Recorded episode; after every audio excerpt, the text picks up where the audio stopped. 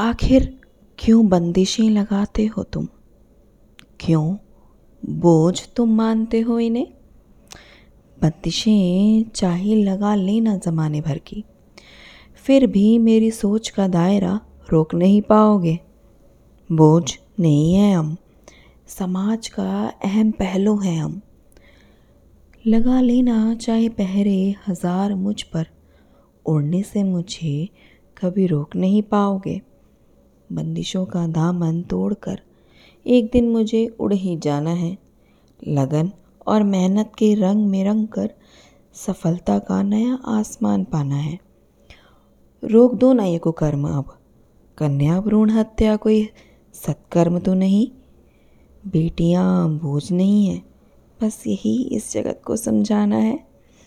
तोड़कर बंदिशें कुरीतियों की, समाज को बेहतर से बेहतरीन बनाना है।